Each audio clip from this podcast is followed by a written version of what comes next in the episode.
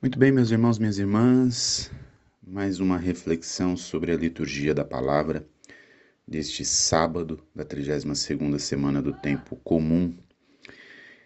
E a liturgia da palavra deste dia tem como tema principal a perseverança na oração. É exatamente isso que o evangelho já começa a nos falar logo no primeiro versículo que lemos hoje que Jesus contou aos discípulos uma parábola, uma história, para mostrar-lhe a necessidade de rezar sempre e nunca desistir. O Senhor quer nos ensinar esta necessidade de rezar sempre e de rezar com perseverança. É importante a gente pegar esse trecho para entendermos que o próprio Deus, que é aquele que buscamos relacionamento através da oração, que buscamos nos relacionar com Ele, lembrando que a oração é um diálogo, né? Eu falo com Deus, mas também escuto. Esse próprio Deus está me motivando com essa parábola, está me dando motivos para que eu reze sempre e que eu não desista. Isso quer dizer que eu busque este relacionamento com Ele através da oração sempre. Deus está falando assim: me busque neste relacionamento através da oração, porque eu quero falar com você. Eu quero te escutar. Veja, é a mesma coisa. Deus está dizendo para você e para mim que Ele quer me ouvir, Ele quer te ouvir e Ele quer falar comigo e com você através da oração. Não é consolador você saber que Deus quer te ouvir e falar com você? Mas para isso é necessário que eu tenha perseverança na oração. Que eu insista. E não é nem só uma questão de insistência, é que eu não desista. Porque dificuldades eu terei na vida de oração. Passarei por momentos é, de, de maior secura, vamos dizer assim, de maior insensibilidade ou não terei sensibilidade durante a oração, não sentirei nada. E isso faz parte do processo de purificação de cada pessoa, de cada alma. Isso faz parte do nosso processo de conversão. Isso faz parte do processo de progresso espiritual. Então, eu preciso continuar, persistir e não desistir, perseverar na vida de oração. Mas o trecho continua. E aí, Jesus, para dar exatamente o contexto do porquê está. É, que está falando isso, né, de nós rezarmos sempre, ele conta essa parábola, essa história, para que a gente possa entender como funciona essa relação. Eu vou pegar três pontos dessa parábola. Primeiro, a viúva, que é quem tem algo a pedir. Segundo, o tipo de oração, que é a petição. E terceiro, a figura do juiz. Para a gente entender bem, a viúva, no tempo de Jesus, é uma pessoa, primeiro, desamparada, sem posses, que está, vamos dizer assim, dentro da sociedade praticamente no último lugar. Uma pessoa que não tem voz e nem vez. Isso é o contexto social da época de Jesus. Isso quer dizer, quando Jesus pega a figura da viúva, ele está querendo dizer assim: olha, ela não tinha absolutamente nada a oferecer, ela não tinha nenhuma, nenhuma oportunidade, ela não tinha voz, ela não tinha vez. Com toda certeza, humanamente falando, ela jamais seria atendida por aquele juiz, por qualquer coisa. Ela jamais seria atendida por qualquer pessoa, quanto mais por um juiz. Jesus está falando isso para demonstrar de que, mesmo que humanamente a gente olhe para nós e pense assim: ah, eu não tenho nada a oferecer para Deus, eu não, eu não tenho nada para dar, eu não, sou nada ou não sou ninguém, mesmo que isso passe pela sua cabeça. Jesus está dizendo para mim e para você que nós temos voz e temos vez com Deus. Ele não nos despreza. Ele nos escuta. Então, não tenha medo de abrir os seus lábios para rezar, de abrir o seu coração e elevar o seu pensamento até Deus. Santa Teresinha do Menino Jesus dizia que ao pensarmos em alguém que amamos, já estamos rezando por esta pessoa. Segundo ponto é o tipo de oração. Mas eu vou deixar o tipo de oração por último. Eu vou falar primeiro do juiz.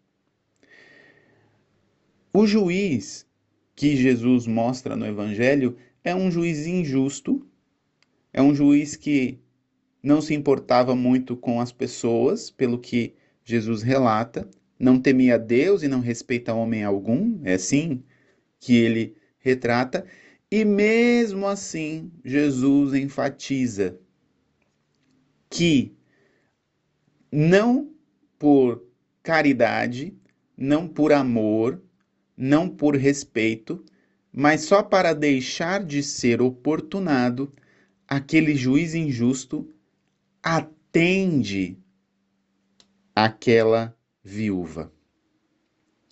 E aí Jesus ainda fala: veja, se um homem injusto que não respeita ninguém atendeu aquela viúva que não tinha nada a oferecer, quanto mais Deus Pai amoroso e misericordioso atenderá aquele, aqueles que o buscam. Para encher o nosso coração de esperança, para encher o nosso coração de fé, para encher o nosso coração da certeza de que nenhuma oração que fazemos Deus deixa de nos escutar. Deus deixa de nos ouvir de que Deus deixa de responder, Deus não deixa de nos responder. Talvez a resposta dele não seja aquela que nós esperamos, mas Deus jamais deixa de responder. Porque até mesmo o silêncio de Deus é uma resposta. Lembre-se disso. Até mesmo o silêncio de Deus é uma resposta. Para que nós tenhamos perseverança paciência, para que no próprio silêncio dele nós possamos amadurecer na nossa oração, amadurecer na nossa vida. Deus amoroso e misericordioso sempre está de braços e ouvidos abertos para nos acolher e atender às nossas súplicas. Por fim, eu quero falar sobre o tipo de oração que aquela, que aquela viúva fez. Porque nós temos vários tipos de oração, mas especificamente aqui nós estamos falando do, da petição, do pedir. Existem tantas passagens do Evangelho que Jesus se refere a esse tipo de oração, né? Pedir e vos se dará, buscai e achareis, batei se vos abrirá. Também no Evangelho de Mateus ele cita essa passagem. E esse tipo de oração, de petição, é a mais comum, a que as pessoas mais conhecem, que é a oração de fato de pedir a Deus favores, benefícios, graças. Mas, infelizmente, nós associamos esse tipo de oração somente às nossas necessidades no nosso tempo. E precisamos recordar que, primeiro, a petição ela é um tipo de oração válido e importante para nós e também Deus quer ouvir essas orações de petição. Isso fica claro nesta neste evangelho que lemos hoje. Mas precisamos recordar que as coisas acontecem não no nosso tempo, mas no tempo de Deus. O tempo de Deus é perfeito. É o kairos. É o tempo da graça. A graça vem no tempo certo. Cabe a nós persistirmos, perseverarmos no nosso pedido. Pedirmos a graça da intercessão da Virgem Maria, que adiantou o tempo da graça naquele casamento, nas bodas de Caná. Jesus disse: Ainda não é o tempo. E ela disse: Fazei tudo o que ele vos disser, e a graça aconteceu. Que nós também nos entreguemos em nossos pedidos pela intercessão da Virgem Maria, aquela que apressa o tempo da graça para cada um de nós. Nos entreguemos a ela e peçamos por meio dela confiando na sua intercessão, no seu amor. Mas eu queria chamar um, atenção a um outro aspecto, que é o aspecto do que estamos pedindo.